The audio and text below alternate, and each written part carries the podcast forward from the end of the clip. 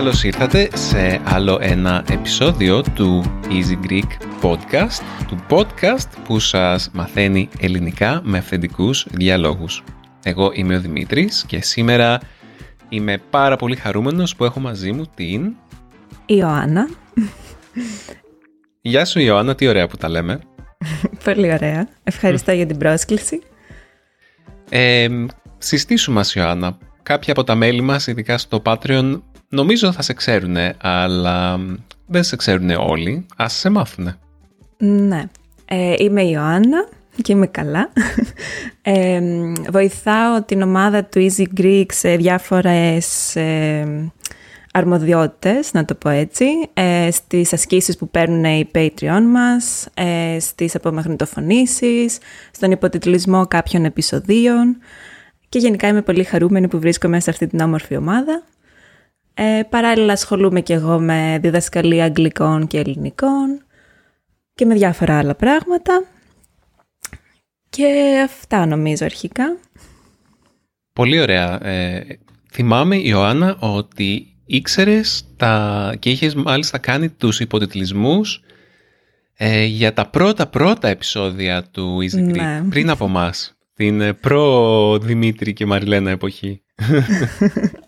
Ναι, σωστά. Είχα κάνει για το ένα βίντεο, το οποίο το βλέπω τώρα και είναι πολύ κακή δουλειά, γιατί ήμουν φοιτήτρια τότε και δεν ήξερα. Αλλά ναι, είχα μάθει το Easy Greek από τότε που άρχισε, το Easy Greek 1, ε, γιατί κάποιοι εθελοντές εδώ στη Θεσσαλονίκη είχαν συνεργαστεί με το Easy Languages και το είχαν ξεκινήσει και έκαναν απλά αυτά τα τρία επεισόδια χωρίς να το συνεχίσουν. Και από τότε εγώ ονειρευόμουν να είμαι η συνεχίστρια, να το πω έτσι, αυτή που θα συνεχίσει το Easy Greek. Και τελικά είδα εσάς, οπότε σας έβλεπα και μετά επικοινώνησα μαζί σας και έτσι γνωριστήκαμε.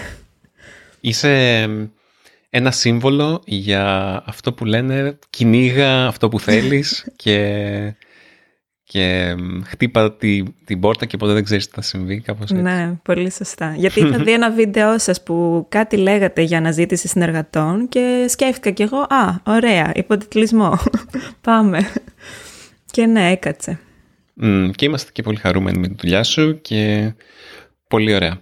Mm, τέλεια. Ε, Σήμερα θα μιλήσουμε για κάτι το οποίο ενδιαφέρει και τους δύο μας και είναι λίγο περίεργο τώρα που το σκέφτομαι σαν συζήτηση γιατί ε, συνειδητοποιώ ότι ποτέ δεν έχω μιλήσει για αυτό ή σχεδόν ποτέ δεν έχω μιλήσει για αυτό σε ανθρώπους που δεν ασχολούνται με αυτό. Οπότε είναι σαν ε, ένα κομμάτι του εαυτού μου που είναι κάπως ε, ξεχασμένο στο χρόνο, σε ένα ντουλάπι κάπου. κατάλαβα. Και, αλλά μ' αρέσει που θα το συζητήσουμε.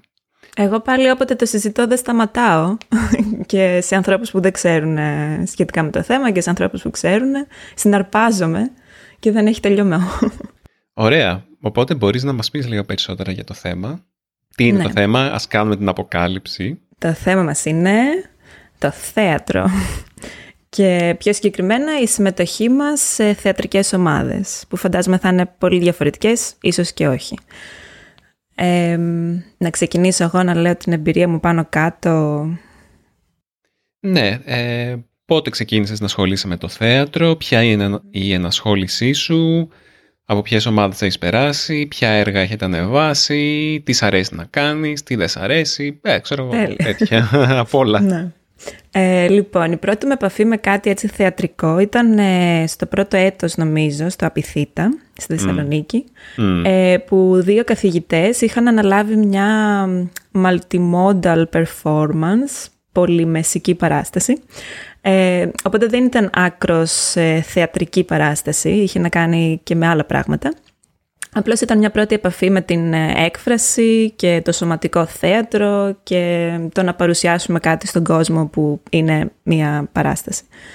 Ε, και έπειτα από αυτό ήρθε η Κουίντα, που είναι το μεγάλο κομμάτι και αγαπημένο κομμάτι της θεατρικής μου αγωγής. Ε, η Κουίντα είναι μια φοιτητική θεατρική αυτοοργανωμένη ομάδα ε, στη νομική του απειθητα ε, και εκεί μπήκα, αν θυμάμαι καλά, στο δεύτερο έτος, δηλαδή το 2000, Ε, 15, ναι. Και ναι, είναι ένας ε, συναρπαστικός κόσμος η Κουίντα, έχω πάρα πολλά να πω.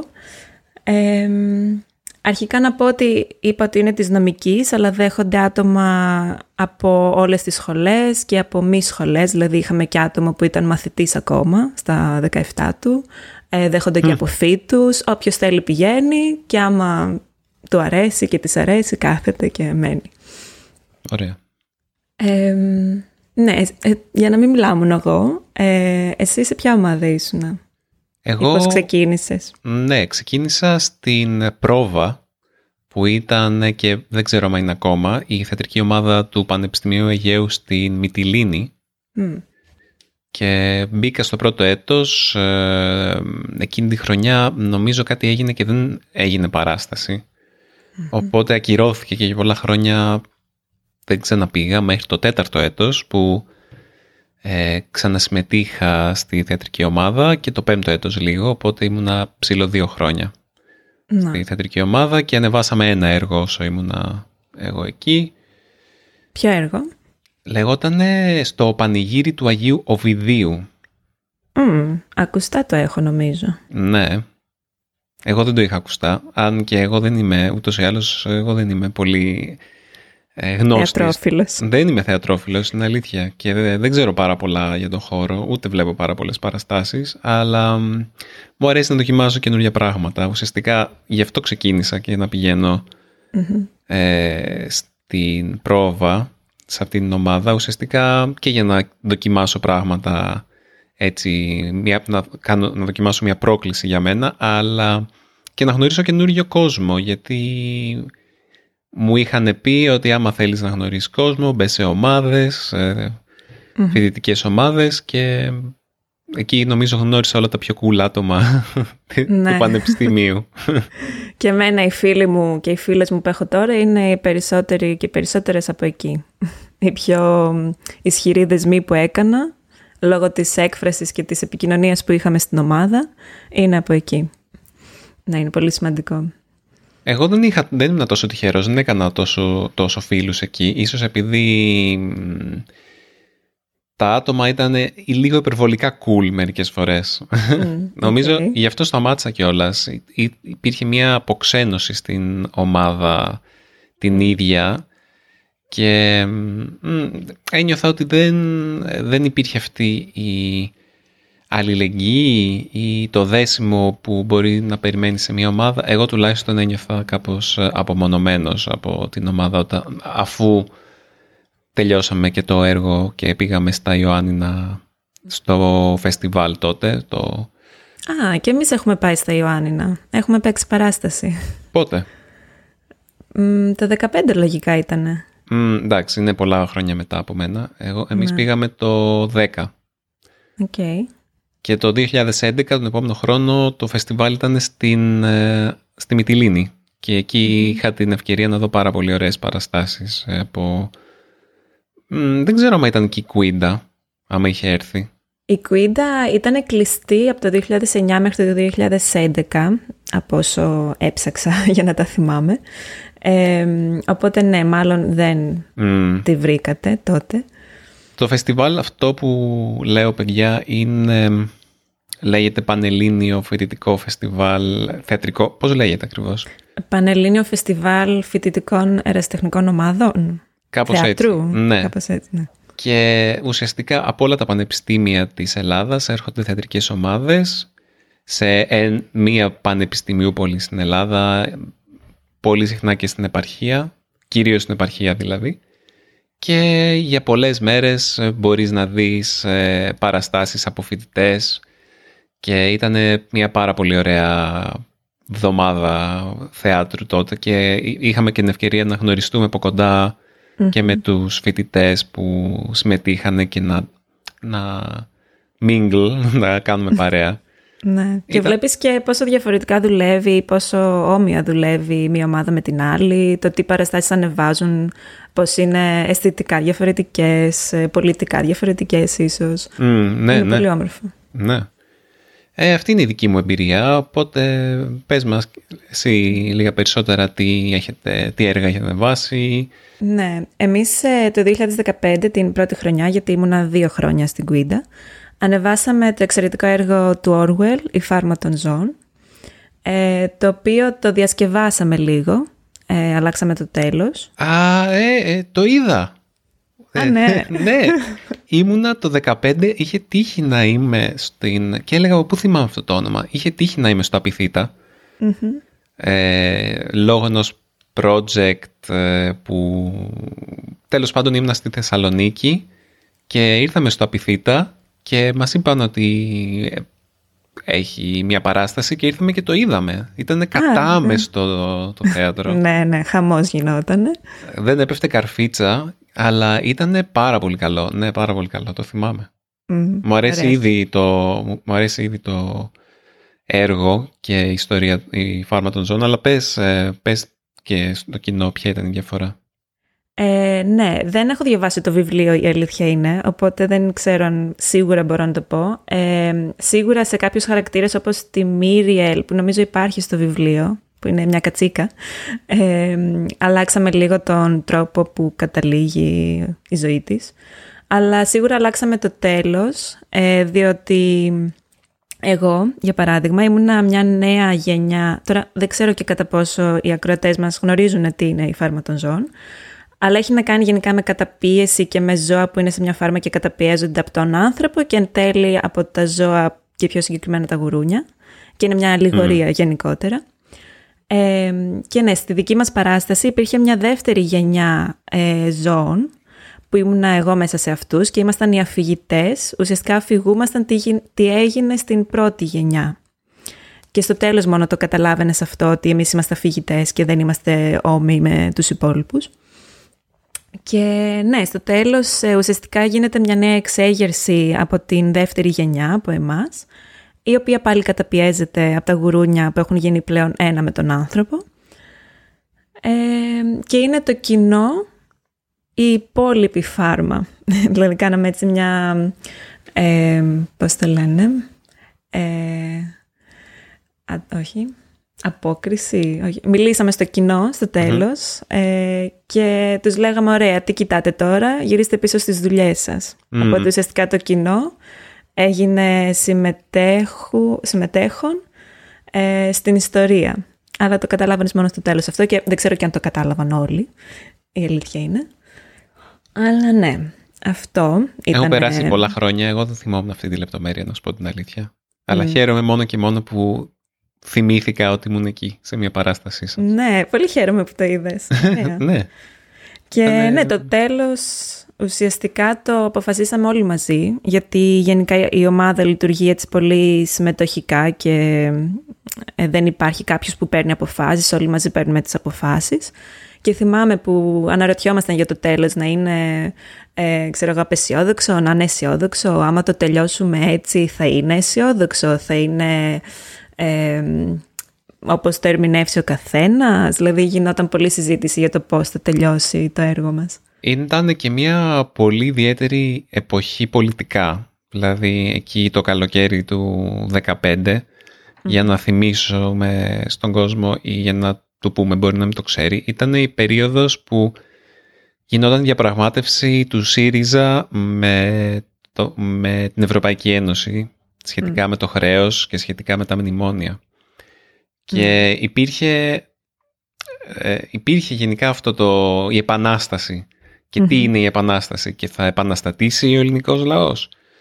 Και αν θυμάμαι καλά ήταν πριν καν ανακοινωθεί το δημοψήφισμα ε, ναι, δεν θυμάμαι. Ήταν, ήταν μια τέτοια περίοδος και ήταν πολύ επίκαιρο τότε σαν παράσταση. Δηλαδή, ε, επειδή και ο Orwell είχε γράψει αυτό το έργο ουσιαστικά για τη Σοβιετική Ένωση και για το πώς μια επανάσταση που έχει καλές προθέσεις μπορεί να ας πούμε να υπονομευτεί από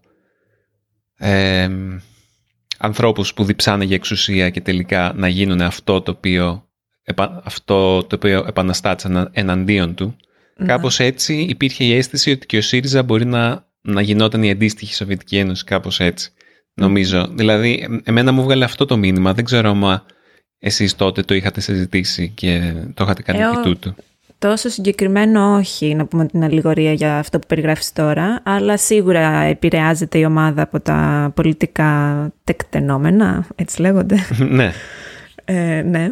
Ε, οπότε ναι, αλλά νομίζω είναι και πολύ επίκαιρο το έργο σε οποιαδήποτε εποχή, αλλά σίγουρα και μέσα σε εκείνη την εποχή ίσως ήταν ακόμα πιο επίκαιρο. Και ναι, νομίζω η επιτυχία εκείνης της χρονιάς, ε, μεγάλο μέρος της ήταν ότι είχαμε να δουλέψουμε με ένα διαμάντι, με αυτό το έργο. Και το άλλο μεγάλο μέρος της ήταν τα άτομα που πραγματικά δέσαμε εξαιρετικά. Ε, και αυτό πώς γίνεται, ουσιαστικά για να δώσω λίγο να καταλάβουν ε, τι εστί θεατρική ομάδα, φοιτητική, ερεστεχνική κτλ. Ε, τον Δεκέμβρη, όχι, ε, με την αρχή της ακαδημαϊκής χρονιάς ε, ανακοινώνονται κάποιες ανοιχτές πρόβες από όλες τις θεατρικές ομάδες, όχι μόνο από την Κουίντα. Ε, και πηγαίνει όποιος θέλει, έτσι πήγα κι εγώ. Και γίνονται κάποια παιχνίδια, κάποιοι αυτοσχεδιασμοί, πάνε εκεί 100 άτομα ας πούμε. Είναι τα αγαπημένα μου, πάρα πολύ ωραία είναι αυτά. Το ναι, ναι. πάρα πολύ. Είναι, είναι εξαιρετικό. Βέβαια, εντάξει, όλοι, όχι όλοι, αρκετοί έρχονται φοβισμένοι, κλειστοί, έτσι ξεκινάς κάπως. Και συνέχεια όταν μιλάω με κάποιον και του λέω ή της λέω άντε ξεκίνα θέατρο είναι κλασική απάντηση, εφοβάμαι, ε, ε, είμαι ντροπαλή.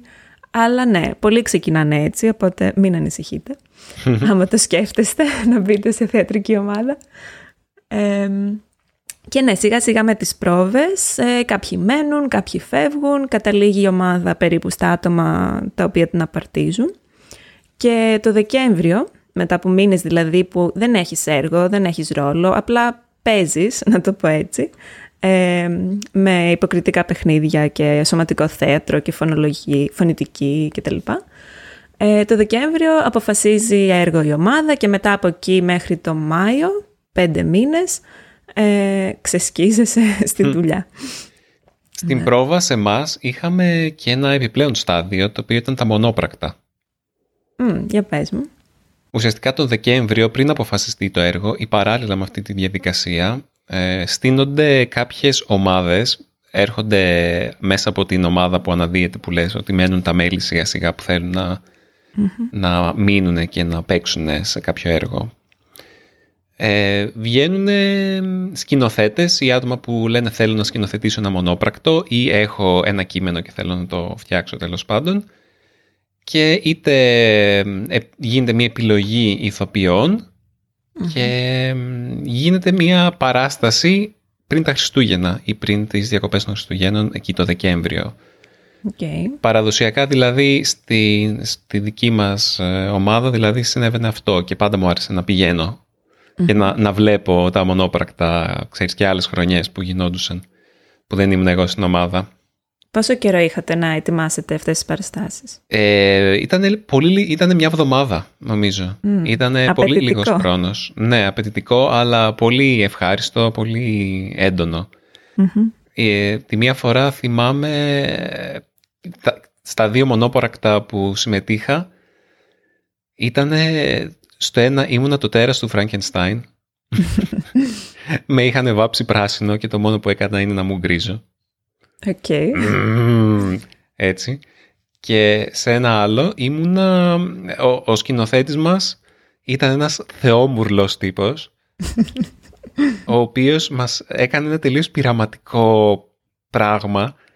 Ε, δηλαδή ήταν ο τύπος ο οποίος ε, πήγαινε, ήταν παντού, πήγαινε παντού με ένα μάνικο, σορτσάκι και σανδάλια. Και πήγε με αυτήν την αμφίεση ακόμα και την ορκομοσία του.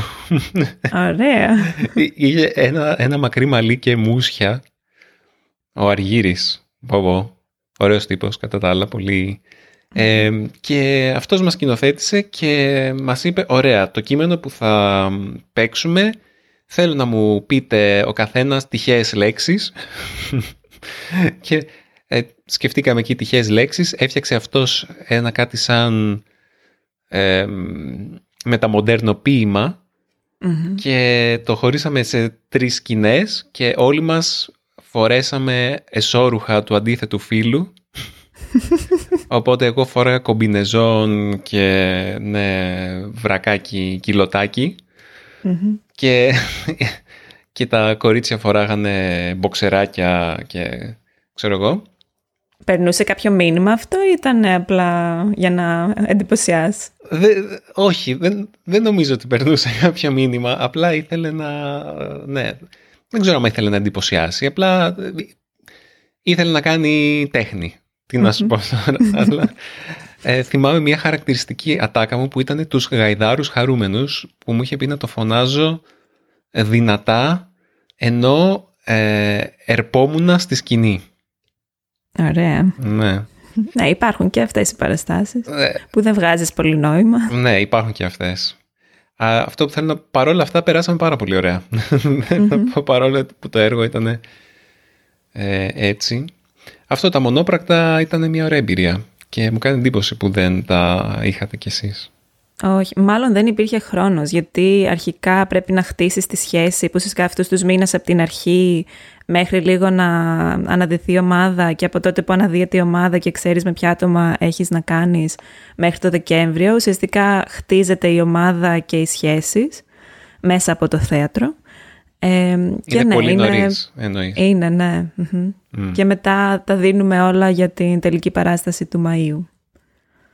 Από τότε έχεις, ξανα, έχεις ξανακάνει κάτι; Ε, μετά ήμουνα και δεύτερη χρονιά, το 2016, στην Κουίντα πάλι. Ανεβάσαμε ένα έργο που λέγεται «Εκτός χρόνου» του Δημήτρη Ροίδη. Ο Δημήτρης Ροίδης είναι μέλος της ομάδας, ήταν, ε, και έγραψε μόνος του ένα παραμυθένιο θεατρικό κείμενο, να το πω έτσι. Ε, και ναι, ανεβάσαμε αυτό. Ε, μετά η Κουίντα συνέχιζε, εγώ έφυγα και πήγα σε κάτι πιο δομημένο, να το πω. Πήγα σε μαθήματα σωματικού θεάτρου, ε, τα οποία καμιά σχέση με αυτή την εμπειρία του φοιτητικού θεάτρου, γιατί μαθαίνεις πιο πολύ, κάνεις ωραία πράγματα στα μαθήματα, μαθαίνεις διάφορες τεχνικές, αλλά δεν υπάρχει αυτή η σχέση και η αλληλεπίδραση.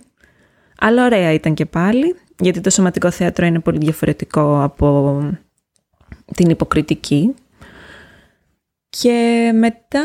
Για πες μας λίγο, με λίγα λόγια πώς είναι διαφορετικό. Δεν είμαι και εγώ τώρα... σίγουρος. δεν είμαι και ειδικός, αλλά πώς το έχω ζήσει εγώ. Ε...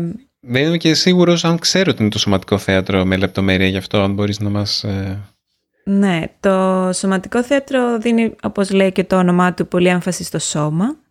Ε, φαντάζομαι έχει πολλές μορφές, ε, αλλά δεν είναι ίσως μία παράσταση που έχεις την υποκριτική και το ρόλο σου και τις εκφράσεις και δίνεις αυτό που έχουμε στο μυαλό μας σαν ηθοποιό σε μια παράσταση στη μύδια ας πούμε που έχει ταλέντο υποκριτική στη μύδια η ηθοποιός που παίζει τη μύδια ε, και δίνει ρεσιτάλ.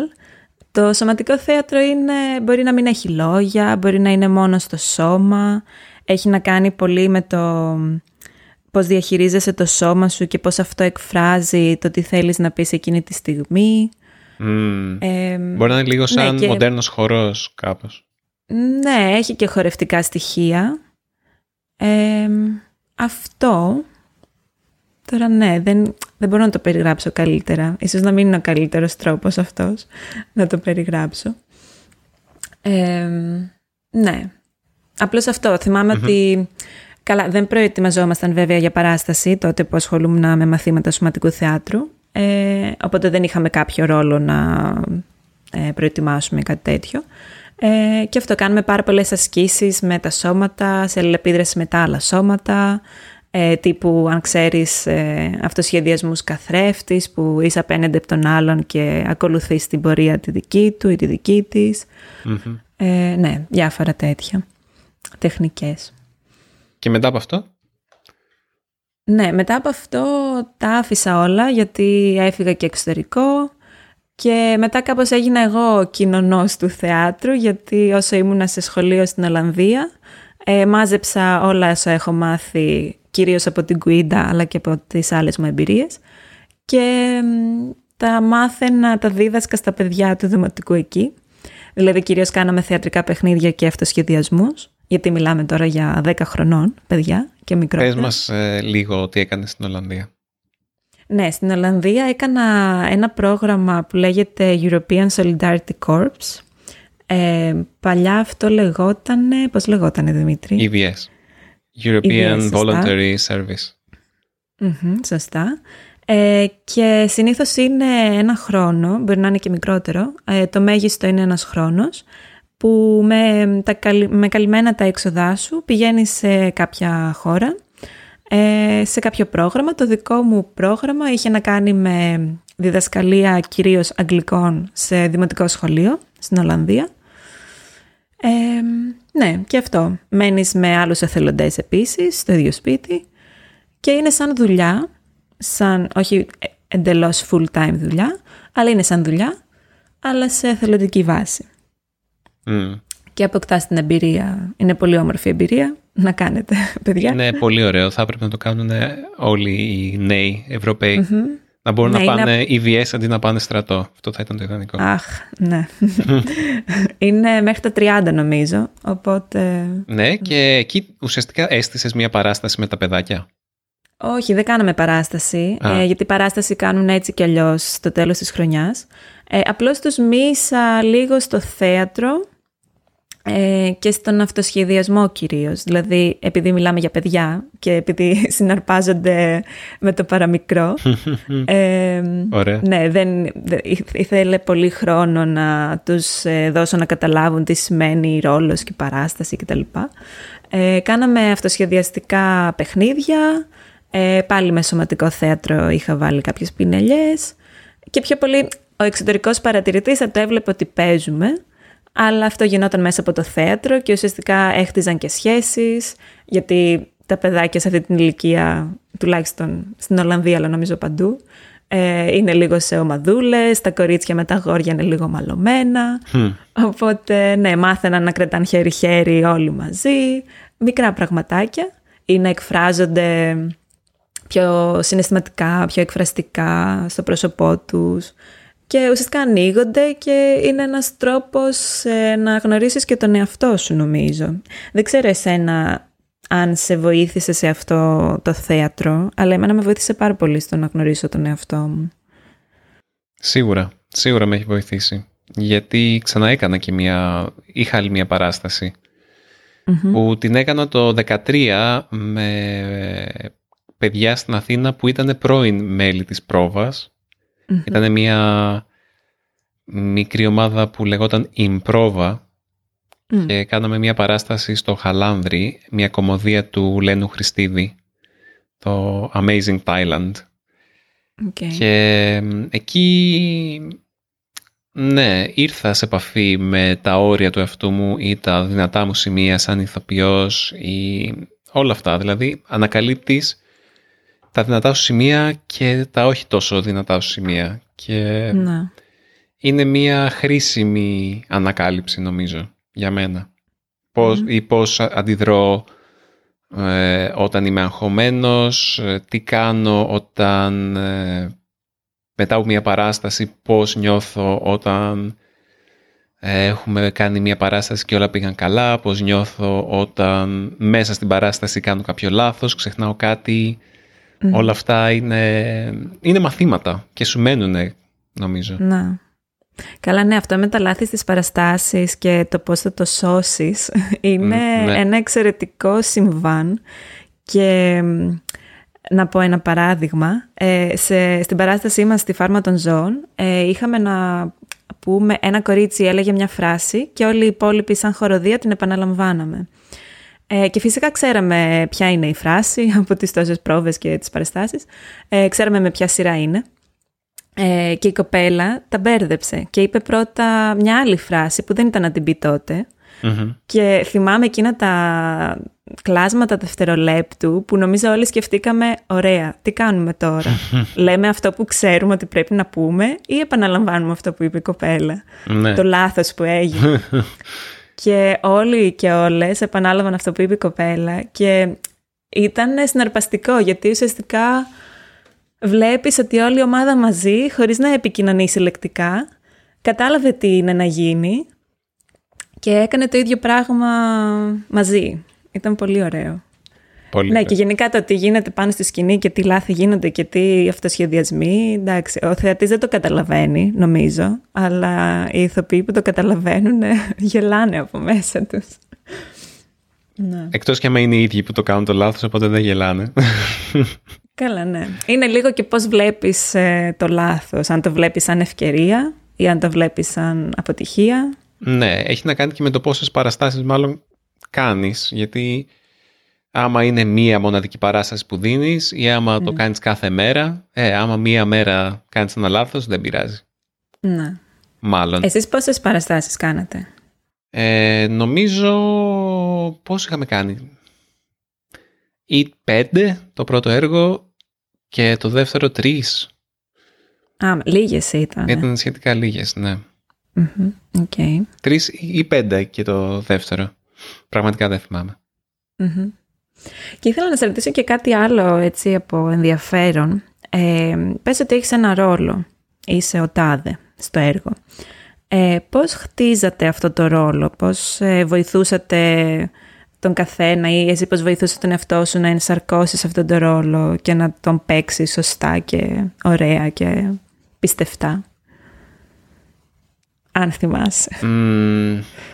Δεν ξέρω αν έκανα κάτι συγκεκριμένο. Δηλαδή έβλεπα πώς λειτουργούσα πάνω στη σκηνή για μένα προσωπικά και έβλεπα τι δούλευε, δηλαδή τι έκανα κάπως κατά τύχη, ε, καθώς ε, χτίζαμε πρόβα με την πρόβα, διάβασμα με το διάβασμα, την, ε, διάβασμα στην αρχή και μετά πρόβες χωρίς ε, πρόβες αφού ξέρουμε και έχουμε μάθει τα λογια στην καλύτερη περίπτωση και βλέποντας τι έχει πετύχει ήδη, χτίζοντας δηλαδή με αυτόν τον τρόπο, ξέροντας ποια ατάκα είπα με τον συγκεκριμένο τρόπο και δούλεψε, ποια είπα διαφορετικά και δεν δούλεψε. Για μένα τώρα, για άλλους ανθρώπους, ε, για ε, άλλους ηθοποιούς στην παράσταση και συμπαίχτες, δεν ξέρω πώς λέγεται αυτό. Συμπαίχτες δεν είναι. Ε, είναι κατά κάποιο τρόπο. Συνηθοποιούς. Ε, συνηθοποιοί. Ε, συμπαίκτης νομίζω. Συμπαίχτες, OK. Okay ε, με συμπαίχτες μου στην παράσταση άμα μου άρεσε κάτι που κάνανε, που κάνανε για πρώτη φορά τους το ελεγα δεν ξέρω ναι. νομίζω ήταν δουλειά τους σκηνοθέτη αυτό περισσότερο να τους κατευθυνει άμα ο σκηνοθέτης είναι καλός και μπορεί να, να δει και να, να κατευθύνει τους τοπίους με έναν τρόπο καλό εντάξει μερικές φορές κάποιοι σκηνοθέτες δεν είναι τόσο εκφραστικοί νομίζω ή είναι υπερβολικά απαιτητικοί απ' την άλλη να. Ε, ναι, αυτό θα έλεγα. Αλλά έχουν περάσει πολλά χρόνια. Δεν έχω ασχοληθεί με θέατρο 8 χρόνια ακριβώς. Θα ήθελες να ασχοληθείς ξανά κάποια στιγμή; Θα το ήθελα. Γιατί; Σου παίρνω συνέντευξη Γιατί; Ε, μέσα από το Easy Greek κάνω ένα είδους θεάτρου. Δεν είναι θέατρο mm. ακριβώς, αλλά μπαίνω σε έναν ρόλο μερικές φορές. Ε, το...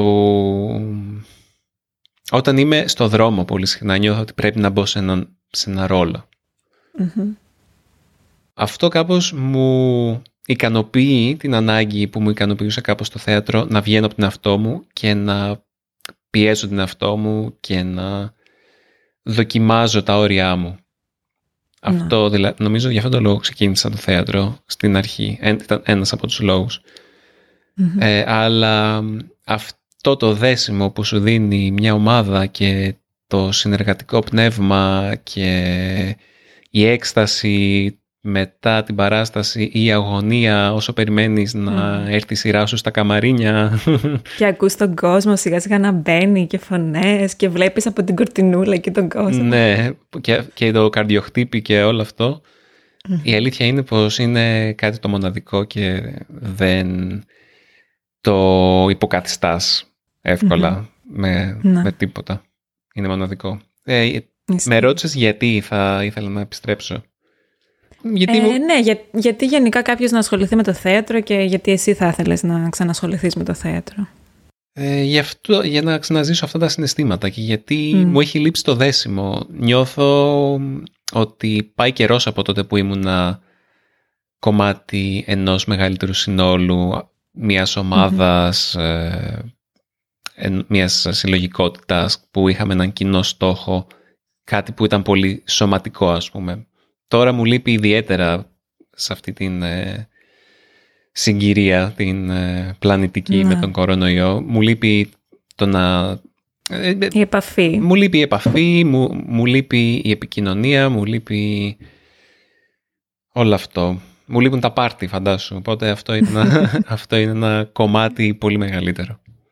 Κατάλαβα. Ακόμα και τότε μου έλειπε και η πρόβα και η θεατρική ομάδα με έκανε να νιώθω ότι είμαι μέρος μιας...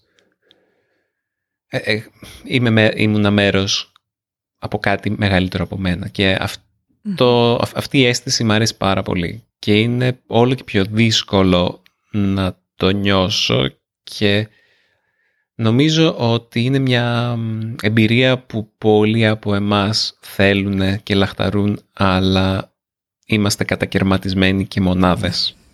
Ναι. Ναι, νομίζω η θεατρική ομάδα και οποιαδήποτε ομάδα, αλλά ειδικά επειδή στο θέατρο υπάρχει αυτή η έκφραση και το άνοιγμα, το ψυχικό εν τέλει, ε, είναι ότι είσαι σε μια ομάδα που γίνεσαι αποδεκτός και αποδεκτή. Ε, δεν ξέρω πώς να το πω ακριβώς στα ελληνικά, το you are seen, ότι σε βλέπουν. ναι. Ε, μετράς. μετράς, ναι. Και ο καθένας λέει την άποψή του, σε ακούνε, βλέπεις ε, τους άλλους τριγύρω σου, έχεις άτομα να σου συμπαρασταθούν. Ποιος δεν τα θέλει όλα αυτά στη ζωή του; Οπότε ναι, σου δίνει κάτι πολύ δυνατό ε, ψυχικά και συναισθηματικά. Ναι. Πέρα από όλα τα υποκριτικά. Και ναι, νομίζω αυτό είναι εν τέλει το πιο σημαντικό. Και εσύ, σου λείπει; Εμένα μου λείπει πάρα πολύ, πάρα πολύ. Ε, βέβαια, καταλαβαίνω ότι το όπως το έζησα τότε με την Κουίντα εκείνη τη χρονιά, την πρώτη χρονιά, δεν θα ξαναγίνει. Ε, γιατί και τη δεύτερη χρονιά δεν ήταν η ίδια με την πρώτη. Ε, από άποψη του πώς ένιωθα εγώ μέσα στην ομάδα και πώς ήταν η ομάδα. Γιατί άλλαξαν και τα άτομα κτλ. Ε, αλλά ναι, σίγουρα μου λείπει η επαφή με το θέατρο και παρακολουθώ έτσι και κάποια σεμινάρια, trainings, εργαστήρια, όσο μπορώ και online τώρα με τον κορονοϊό έβλεπα περί θεάτρου και πάντα μου γεννιέται αυτή η όρεξη πάλι να βγω ε, σε μια σκηνή ή όχι απαραίτητα σε σκηνή, να είμαι απλά με άλλα άτομα και να παίζουμε αυτοσχεδιαστικά και θέλω πάρα πολύ να το ψάξω και το θέατρο σε σχέση με την εκπαίδευση, mm όπως το έκανα πάνω κάτω στην Ολλανδία άτυπα. Θα με ενδιαφέρει πάρα πολύ να, να δω πώς θα μπορώ να χρησιμοποιήσω το θέατρο στην εκπαίδευση. Και μάλιστα τώρα έχω μία εκπαίδευση στο θέατρο και πιο συγκεκριμένα, όχι πιο συγκεκριμένα, κομμάτι του, της εκπαίδευσης είναι το θέατρο των καταπιεσμένων. Δεν ξέρω αν το έχεις ακουστά. Ναι, το έχω ακουστά του Μποάλ, Αουγκούστο Μποάλ νομίζω, ε, το οποίο είναι πολύ καλό εργαλείο για αντιμετώπιση συγκρούσεων στο σχολείο, για παράδειγμα.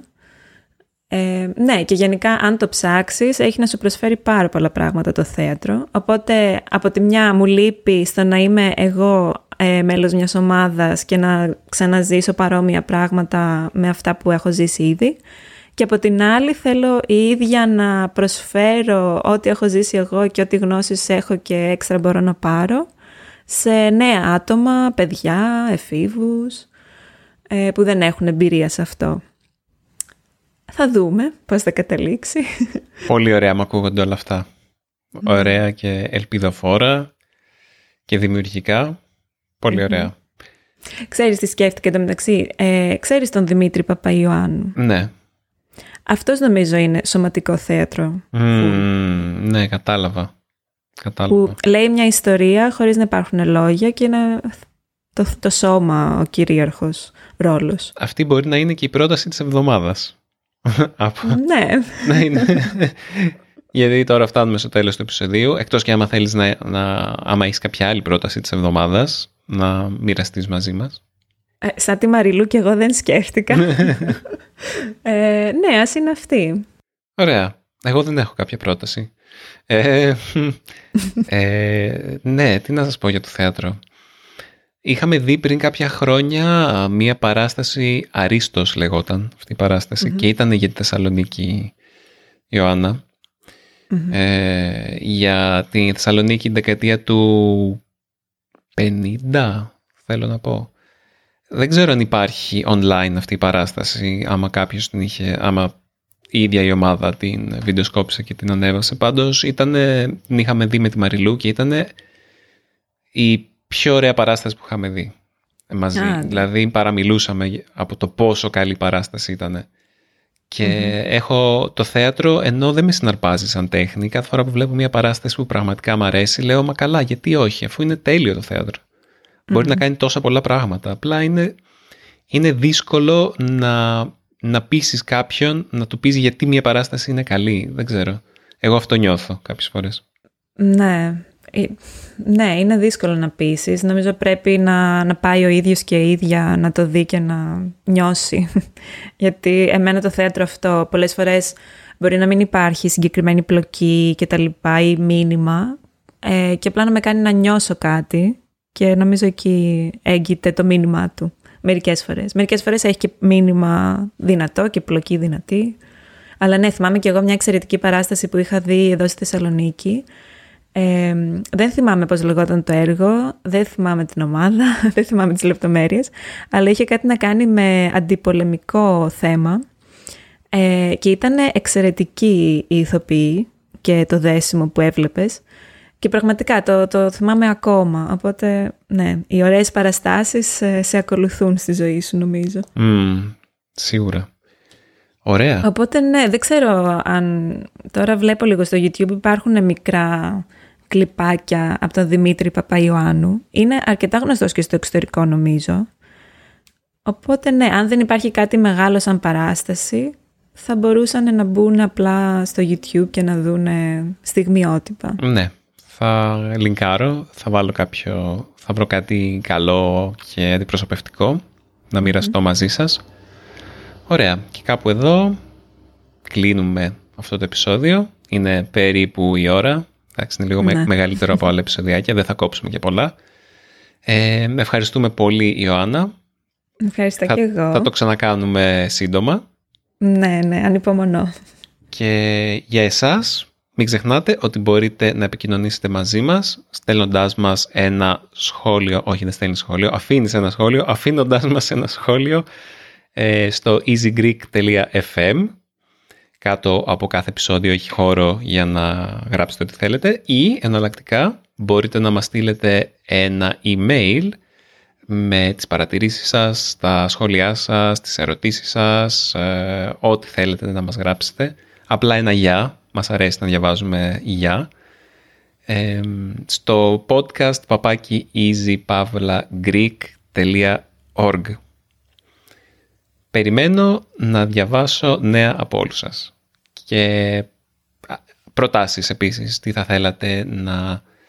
Ε, για ποιο θέμα θα θέλετε να κάνουμε κάποιο επεισόδιο, ε, τι, θα θέλετε, τι θα θέλατε να μας ακούσετε να σχολιάζουμε και να συζητάμε.